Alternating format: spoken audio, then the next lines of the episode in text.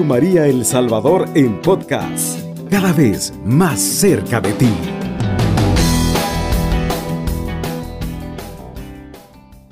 Verdadero placer saludarles en estas vísperas ya casi del tiempo de la Navidad y de esa gran solemnidad, saludándoles en esta noche a usted que nos acompaña desde luego en sintonía de Radio María. Cuánto nos alegra estar con ustedes, acompañarles, llegar hasta ahí en donde usted nos escucha, quizás en su casa, en la comodidad ya de su hogar, quizás pues esperando el momento también del descanso de la noche. A usted que se deje acompañar por nosotros en medio del tráfico y de tantas cosas que a veces tenemos en el caminar, pues que bueno que nos encontramos hoy, ¿verdad? Como siempre en este su programa, Nuestra Iglesia Hoy, un programa que, como ustedes saben, nacido a partir de y con la idea de hacer una reflexión pastoral, si ustedes quieren, una reflexión sobre la vida de la Iglesia y sobre todo de aquellos acontecimientos que continuamente pues se nos van presentando, tratando de dar un poquito de lineamientos eclesiales y de seguramente compartir también algunas experiencias. Y quizás ahora parte del programa que vamos a realizar pues justamente también es ese, pedirles a ustedes que puedan compartir con nosotros. Hablamos hoy del tema de la Navidad vivida en comunión, en solidaridad, una vivencia del misterio que tenemos que tener de una manera distinta y más consciente quizás. Por eso el tema es bien importante para todos. El ambiente en el que nos movemos es ese, la realidad en la que nosotros estamos pues es esa, y sin duda alguna pues estamos envueltos todos. Recordemos que es un tiempo en el que todos lo viven prácticamente, creyentes y no creyentes. ¿De qué depende entonces? De cómo nosotros pues podamos ser capaces de recogerle toda la esencia que tiene. Justamente el programa anterior nos preparaba un poquito para eso, hablando un poquito del Adviento y demás. Nos ponemos en las manos del Señor entonces para hacer juntos este caminar.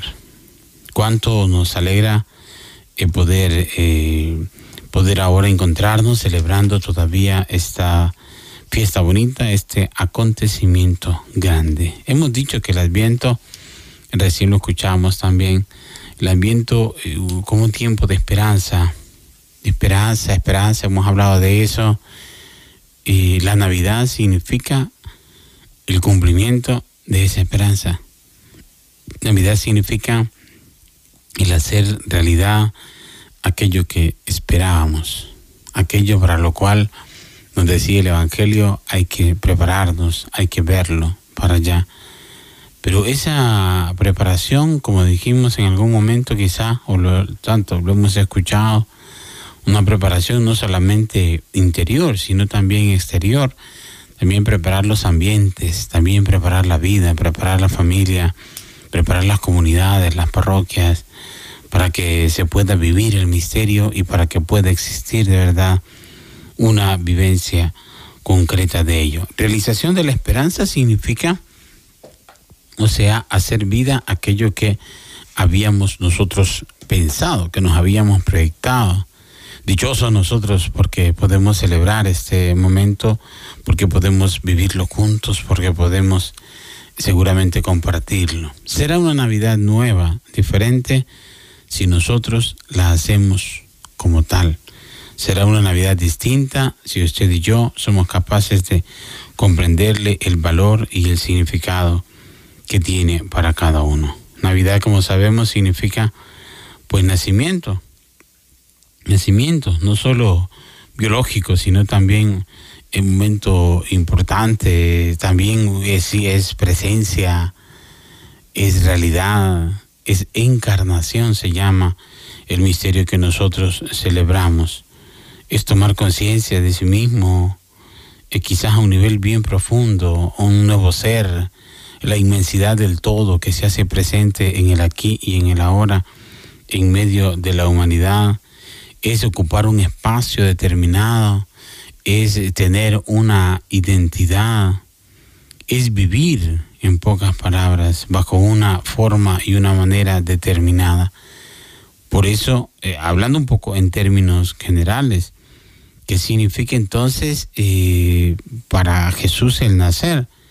Para Jesús el nacer significa pues esa presencia divina, esa presencia de Dios, quien toma un ser, aquella criatura que Dios había creado perfecta, es decir, la humanidad, el hombre y la mujer.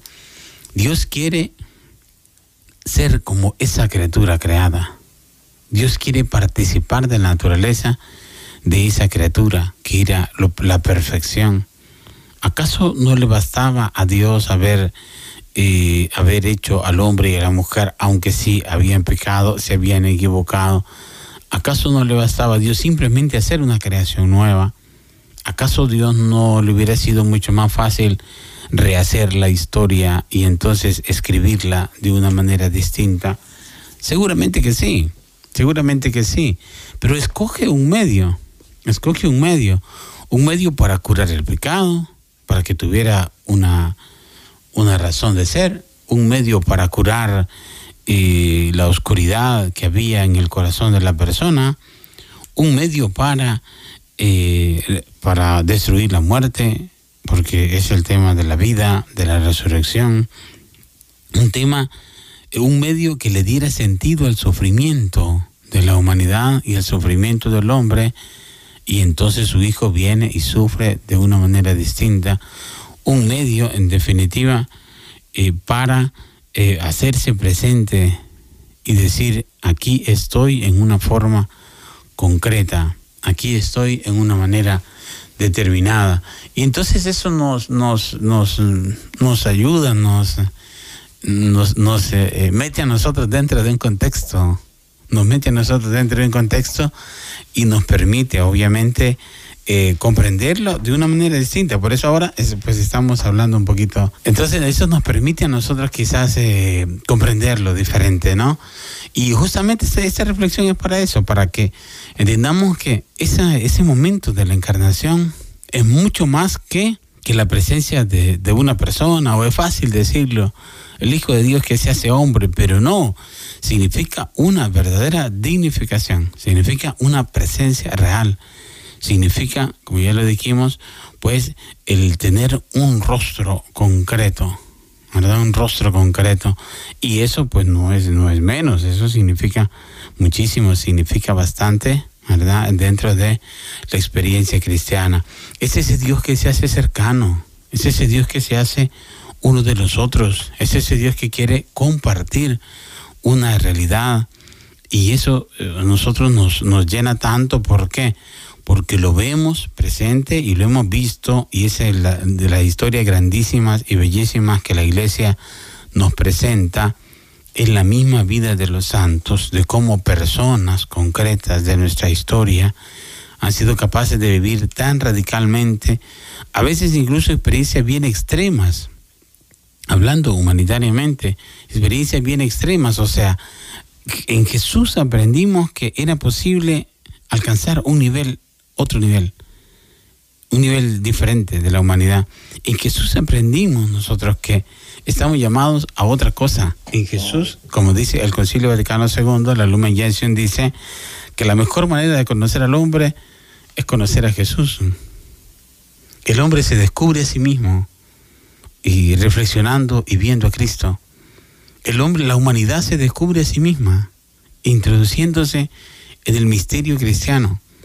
Y se descubre así un momento y una presencia en realidad fantástica, porque somos capaces entonces de trascender, porque somos capaces de comprender la vida de una manera distinta, porque somos capaces de hacer y de experimentar cosas que no imaginábamos, o que humanamente quizás no hubieran sido posibles.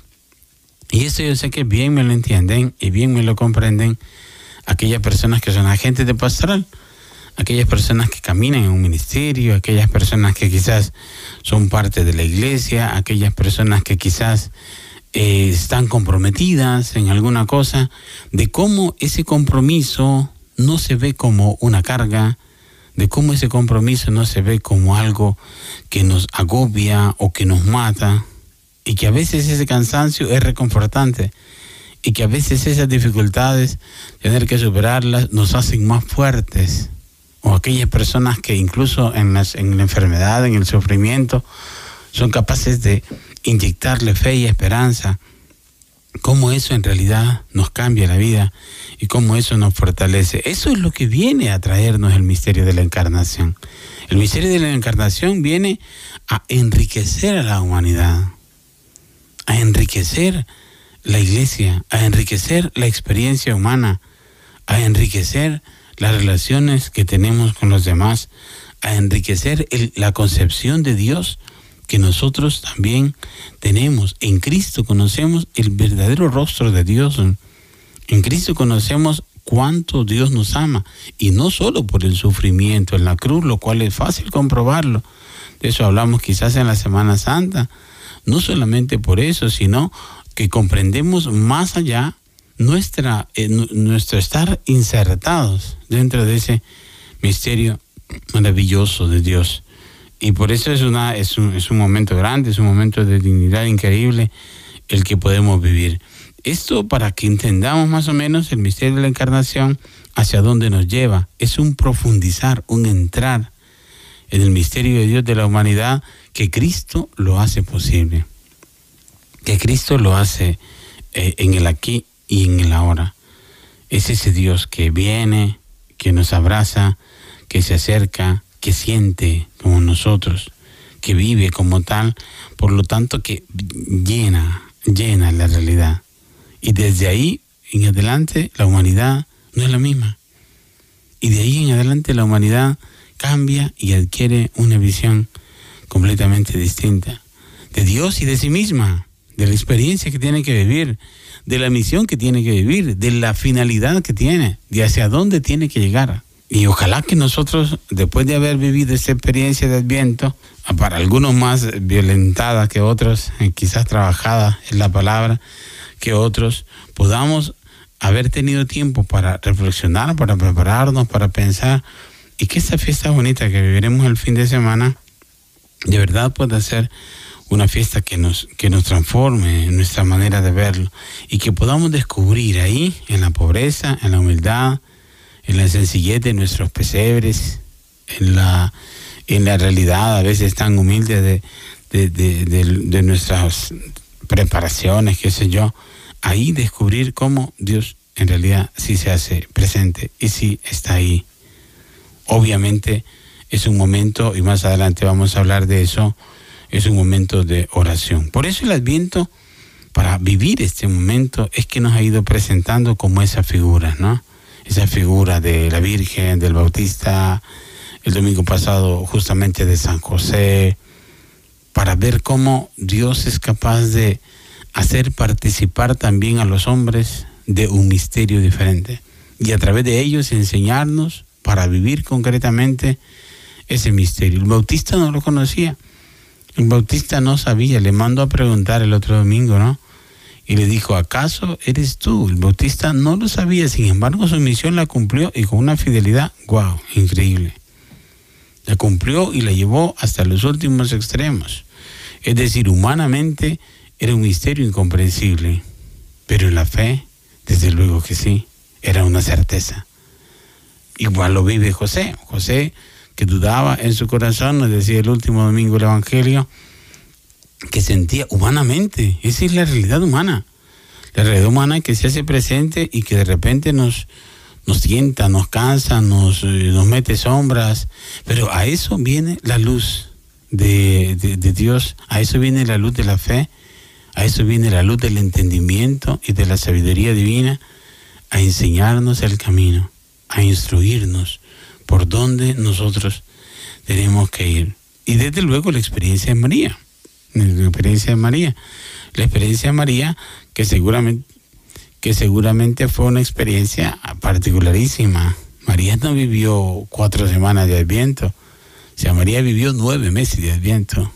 María vivió toda una etapa fantástica de embarazo, fantástica. Imaginemos la experiencia de María como madre, y esperando algo con una ansia increíble. Imaginemos a María cómo ella se preparaba interiormente, la oración, espiritualmente, cómo ella tenía quizás muchas incógnitas, pero prevalecía esa confianza en Dios, prevalecía esa, como quizás la experiencia que a veces puede vivir cualquier madre, puede vivir una madre, no lo sé, quizás al sentir que algo se forma, que algo se crea, que algo se mueve, que de ahí va a surgir un ser, un algo distinto. O sea, si esa experiencia la vive una madre, o sea, la experiencia que vive la Virgen, sabiendo que no había tenido participación humana, sabiendo que ese hijo era llamado a hacer algo grande, imagínense esa experiencia, grandísima. Por eso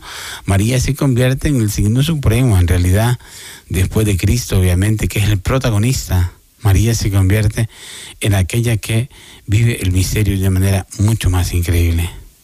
De todas estas cosas bonitas hoy estamos hablando, para que nosotros pues vayamos quizás también motivándonos un poquito, y pedirles que nos compartan. Más adelante, si ustedes quieren, pueden hacerlo ya y después lo escuchamos, no pasa nada, enviarnos audios o algo, ¿verdad?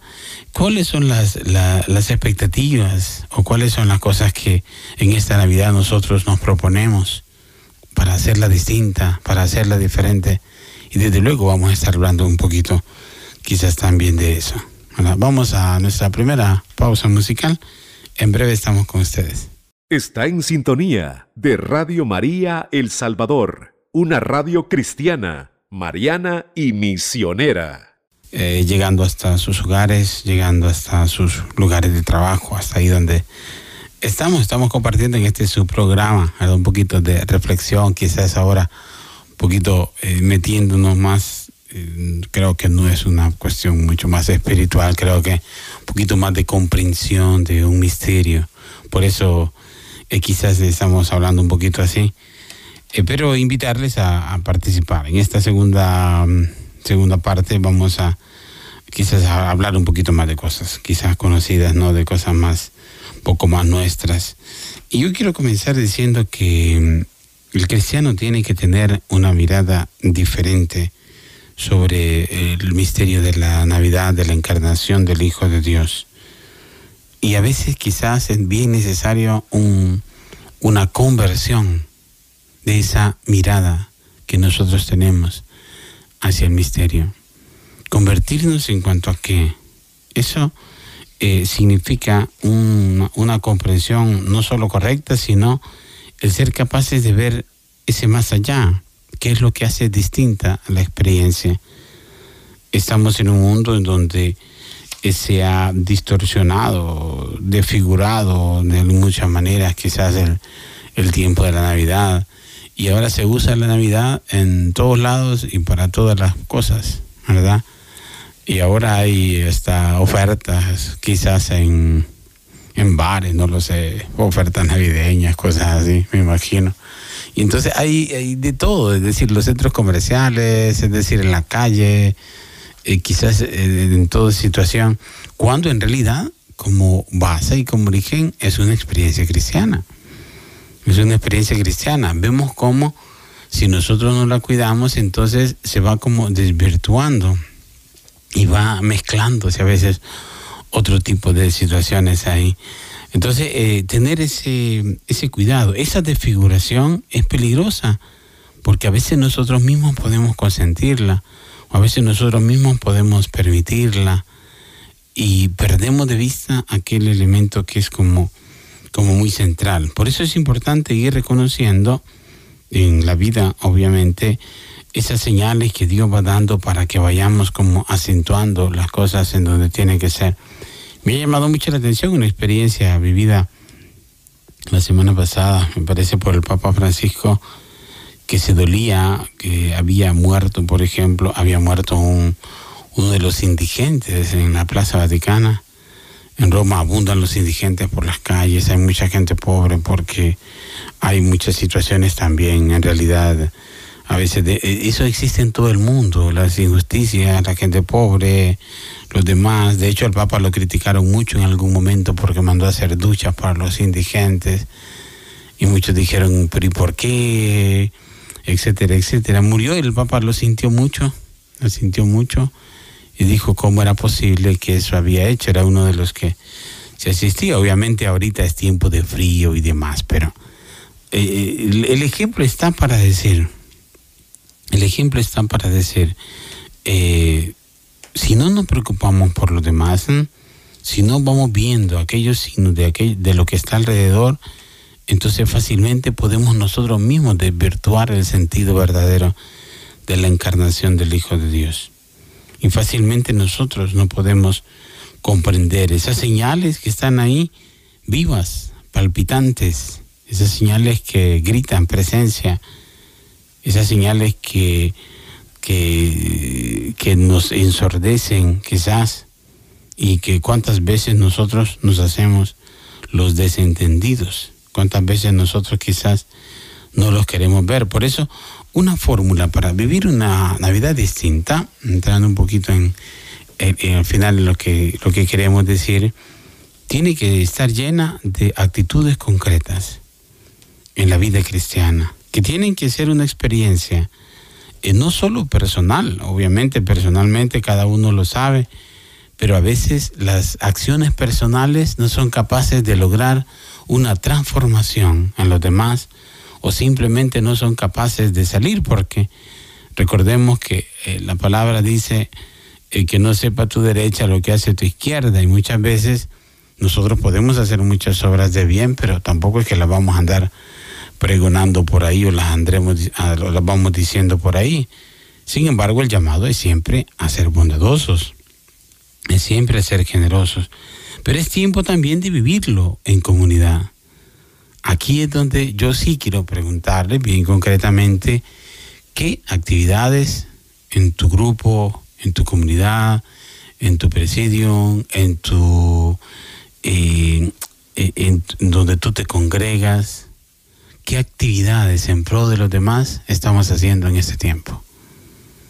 Y les reto a que nos cuenten, y les reto a que nos digan qué estamos haciendo en la Navidad para que sea una Navidad diferente, o un detalle para vivir de verdad el verdadero espíritu que estamos haciendo. Yo conozco muchas experiencias, yo mismo quizás estoy impulsando muchas experiencias de esas. Ahorita pues quizás un poco de hablar de eso sería hacerlo demasiado largo, pero ¿cuáles son? Veamos, ¿cuáles son aquellas experiencias que enriquecen y hacen distinto este tiempo? ¿Acaso estás pensando solo en ti? ¿Acaso piensas únicamente en lo que a ti te puede beneficiar, en lo que tú puedes vivir, en la experiencia que tú puedes tener? No lo sé. ¿O estás en realidad pensando en realizar algunas actividades distintas que transmitan la alegría, que transmitan la fe, que transmitan el optimismo, que transmitan esperanza? ¿Por qué no nos cuentan? Yo soy curioso y quiero saberlo. Como qué experiencia quizás nos está dejando y nos está ayudando. Todo esto que hace, contrarresta todo aquello que limita el vivir la experiencia de que estoy hablando. Todo esto contrasta la tristeza, contrasta la soledad que daña muchas veces, contrasta el sinsentido, el abatimiento en muchas personas, que lo podemos sanar nosotros a través de aquello justamente que nosotros hacemos. ¿Qué es aquello que está siendo diferente? ¿Qué realidades son aquellas que necesitan ahora de Jesús, en las que Jesús se haga presente? Y ojalá que todos pues fuéramos conscientes de ello. Y en un principio del Adviento tuvimos que habernos puesto esos objetivos. Pero si no, estamos a tiempo todavía. Estamos a tiempo, apenas estamos 21 y podemos pensar, si yo no tengo nada todavía en mi bitácora de aquello que pienso hacer o con quién pienso hacerlo, aún es tiempo. Yo le invito a que lo haga, que se siente, que lo piense y que diga, bueno, caramba, o sea, no tengo pensado nada excepto para mí, para mi familia, pensar en algo más, quizás tiempo todavía, y vivirlo con ese espíritu de Navidad distinto, vivirlo con esa situación. Pienso que es un reto incluso, que ahora nosotros podemos llevarnos, ¿verdad? Para que nos sirva también un poquito la reflexión. ¿Por qué? Porque eso lo vamos a ver, el fruto lo vamos a ver. Viene el misterio, pero el misterio se actúa. pero el misterio se hace vida, y para eso Dios te quiere utilizar a ti, Dios me quiere utilizar a mí. Rapidísimamente creo que llegamos a nuestra segunda pausa musical.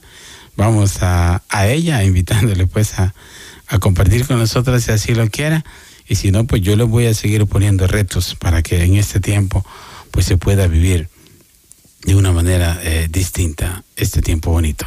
Está en sintonía de Radio María El Salvador, una radio cristiana, mariana y misionera. Ustedes en vivo desde las cabinas justamente de Radio María, y qué alegría estar hoy aquí en este ambiente y hablando de un tema tan bonito, ciertamente, un tema tan fantástico como es el tema de la vivencia del misterio de la encarnación y cómo eso nos anima. Le retaba un poquito a contarnos qué experiencias comunitarias o personales ustedes se han puesto para este tiempo bonito, para que podamos pues vivirlo quizás de una manera distinta. Algunos viviendo o iniciando nuevas experiencias, otros quizás ejerciendo quizás en serio el trabajo de la solidaridad con aquellos que lo necesitan. Conozco en algunas parroquias justamente en donde hay grupos que hacen eso para ese tiempo, ¿verdad? Y cuánto les felicitamos por ese esfuerzo, porque sí, ciertamente es un esfuerzo, sin embargo es una cosa fantástica, ¿verdad? Que da mucho más ejemplo a veces que muchas palabras que se pudieran decir. La Navidad también está vista como un tiempo de regalos, de darse un regalo, aunque sea pequeñito. Muchas veces lo hacen en los pequeños grupos, muchas veces lo hacen en grupos incluso más grandes, y ese es el compartir algo. ¿Y cuál es el sentido de ese regalo? ¿Cuál es el sentido de esa donación? El famoso o amigo secreto o amigo generoso, como quiera que le llamen, ¿verdad? Comenzar diciendo que el regalo más grande, pues obviamente es aquel que Dios nos ha hecho. El regalo más grande es aquel que nos ha hecho el Señor. Dos diría yo, que son los más, al menos un poco mi manera de verlo. Quizá el primero, grandísimo, es el don de la vida que Dios nos ha hecho a cada uno de nosotros inmerecidamente, ¿verdad? Inmerecidamente, nadie escoge, nadie pide nacer, ¿verdad? Es una cuestión que sucede. Y luego quizás, pues obviamente Jesucristo. Jesús es un regalo grande que Dios hace a la humanidad, ¿verdad? Eso, partiendo desde ahí, al menos yo lo quiero poner como desde esa perspectiva. Entonces, cuando hablamos de los regalos, quizás evitar un poco la superficialidad. Quizás evitar un poco el ser tan superficiales en aquello que compartimos. Es donar algo, es dar algo, es justamente compartir aquello que bien o mal Dios nos ha dado, o es aprovechar también el momento para demostrar una manera de demostrar cierto afecto quizás, o cierta cercanía hacia personas determinadas, hacia las cuales se siente pues una gran empatía. Entonces, lo importante es hacerlo, pero hacerlo con un sentido. No quedarse en lo meramente material. No es quizás, y eso nos sucede muchas veces cuando a la gente tú le preguntas, no sé si les pasa, qué quieres que alguien te regale. La gente no sabe qué decir, o te preguntan a ti, nos preguntan a nosotros, y uno no sabe qué decir, porque no es importante aquello que se dé, sino es importante el espíritu y el significado que aquello tiene, quizás para uno y para la otra persona, para quien da, es decir, para ambas personas, ¿no? El quien da, quien recibe, y eso cambia la experiencia, porque puede ser una cosa tan sencilla, tan sencilla. Yo estaba haciendo cambio de parroquia la otra vez y les cuento la experiencia, y entonces una niña y pequeñita, no sé cuánto tiene, va a ser kinder, de 4 o 5 años supongo que tiene, una cosita chiquitita, ¿no? Entonces me lleva un dibujo que a saber qué era, se supone que era un padre, o se supone que era yo, y era una casa, una iglesia, una flor, un sol, un corazón. y decía: gracias, padre Jaime, pues escrito de una manera extraña, pero fue un dibujo, cualquiera dice boom, sin sentido, pero ves que el niño está fatigado haciéndolo, ves que está elaborándolo, ves que da, y entonces te lo da y tú dices: esto tiene un valor increíble, eso tiene un valor más que cualquier otro tipo de cosas con las que puedas encontrarte. Entonces el regalo grande que muchas veces nosotros podemos dar no es material, y eso es a lo que queremos llegar quizás. El regalo enorme que nosotros podemos llegar, podemos entregar, no es material, sino es el regalo justamente de la cercanía. ¿Cómo podemos cambiar en la vida a una persona en la Navidad? A través de una llamada, a través de un mensaje de texto, a través de quizás un pequeñísimo detalle como brindarle un pequeño momento de nuestro tiempo. Y en esto creo yo que tenemos mucho que crecer. Quizás escuchar, quizás guardar silencio a veces es una manera también de vivirlo. Quizás esperar un poco, no sé, quizás ser un poco más pacientes, quizás ser un poco más comprensivos. A veces el regalo más grande es el regalo del afecto que le podemos expresar también, pues, a una persona, quizás incluso en la familia, quizás incluso en aquellos ambientes en donde sabemos que existen ciertas situaciones. Ese acercarse, ese ponerse disponibles, eso es capaz de hacer vivir una experiencia y un momento diferente. Así que yo ahí les dejo un poquito el reto para que lo intentemos, para que lo probemos, y que esta Navidad pues sea, como les dije desde el principio, distinta si nosotros somos capaces de verla diferente. Sin duda cada Navidad es nueva, sin duda cada tiempo es nuevo, porque esta no es la que vivimos el año pasado, definitivamente que no lo es. Ahora es una experiencia nueva, es una experiencia distinta, tiene sus propios retos, tiene sus propias situaciones, y distinta a la que vivimos hace 2 años, que estábamos todavía en medio de la pandemia. Ven ustedes cómo Dios nos va llevando también a través de la historia a insertarnos y a meternos dentro de una realidad nueva. Así que pues ahí tienen ustedes un poquito la invitación. ¿Qué regalarían ustedes a una persona que no conocen? ¿Qué regalarían ustedes a una persona que saben que no lo merece, pero tienen que darle algo? ¿Qué darían ustedes a alguien que simple y sencillamente no es capaz de agradecer, o simplemente nunca les va a decir gracias? Y si ustedes lo hacen, eso habrá valido la pena para la Navidad. Porque si algo nunca olvida alguien o una persona, nosotros mismos, si algo nunca olvidamos, es el bien que nos hacen sin que nosotros lo pidamos. Y ese bien ya nos lo hizo Jesús, y ese bien ya nos lo hizo Dios dándonos a su Hijo, y ese bien ya nos lo hizo María al ser ella partícipe de ese misterio grande. ¿Por qué nosotros no vivirlo de esa manera? ¿Por qué nosotros no estar disponibles también de una manera distinta?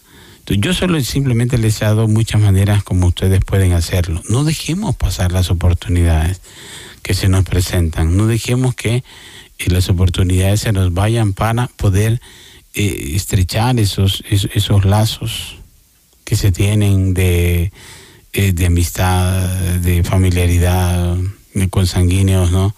Y en la vida cristiana también, con los cuales podemos vivirlos. Y entonces es cuando nosotros vamos a comprender el misterio distinto. Antes yo les preguntaba qué realidades necesitan aquellas que Jesús se haga presente, y muchas quizás, pero sobre todo es la persona en donde necesitan de esa presencia de Jesús. Y nosotros nos convertimos y podemos convertirnos en esos heraldos que los lleven. Y nosotros podemos convertirlos en aquellos portadores justamente de ese misterio y de esa presencia grande. Cada uno podemos vivir ese misterio. Por eso, así que ahí les dejo yo un poquito el reto, ¿verdad? Se los dejo para que ustedes puedan pues hacerlo vida, para que ustedes puedan sentirlo, para que ustedes puedan pues experimentarlo en cada uno, y después pues nos cuentan, ¿verdad?, cuáles han sido esas experiencias que se propusieron o esas experiencias que ustedes trataron de hacer vida y que sin duda alguna pues van a mover los corazones, son capaces de tocar el corazón y el interior de los demás. Deseándoles entonces una bonita Navidad, ¿verdad?, deseándoles un tiempo bonito, deseándoles que lo vivan de verdad como familia, como iglesia, deseando que lo vivan también pensando y con la mirada puesta en los demás. Jesús se encarna para ser solidario con la humanidad. Jesús se encarga para entregarse a los demás.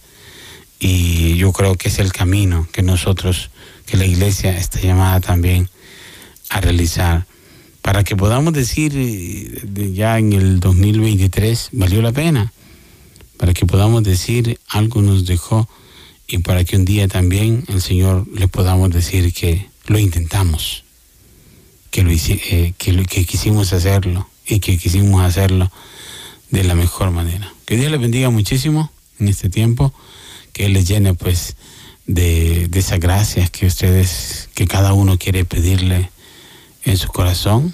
Fuerte abrazo para todos. Aprovecho para saludar a algunos que sé que siempre están un poco pendientes ahí de la radio, escuchando. Fuerte abrazo, ¿verdad? Fuerte abrazo, saludos grandes a algunas familias que siempre nos sintonizan por ahí, ¿verdad? Y cuánto nos alegra poder llegar. Feliz Navidad, ¿verdad? Por si acaso, pues, con mucho no nos vemos. Feliz Navidad, que sean unas fiestas felices y sobre todo, pues, bendecidas, celebradas, pues, en ese espíritu del Señor.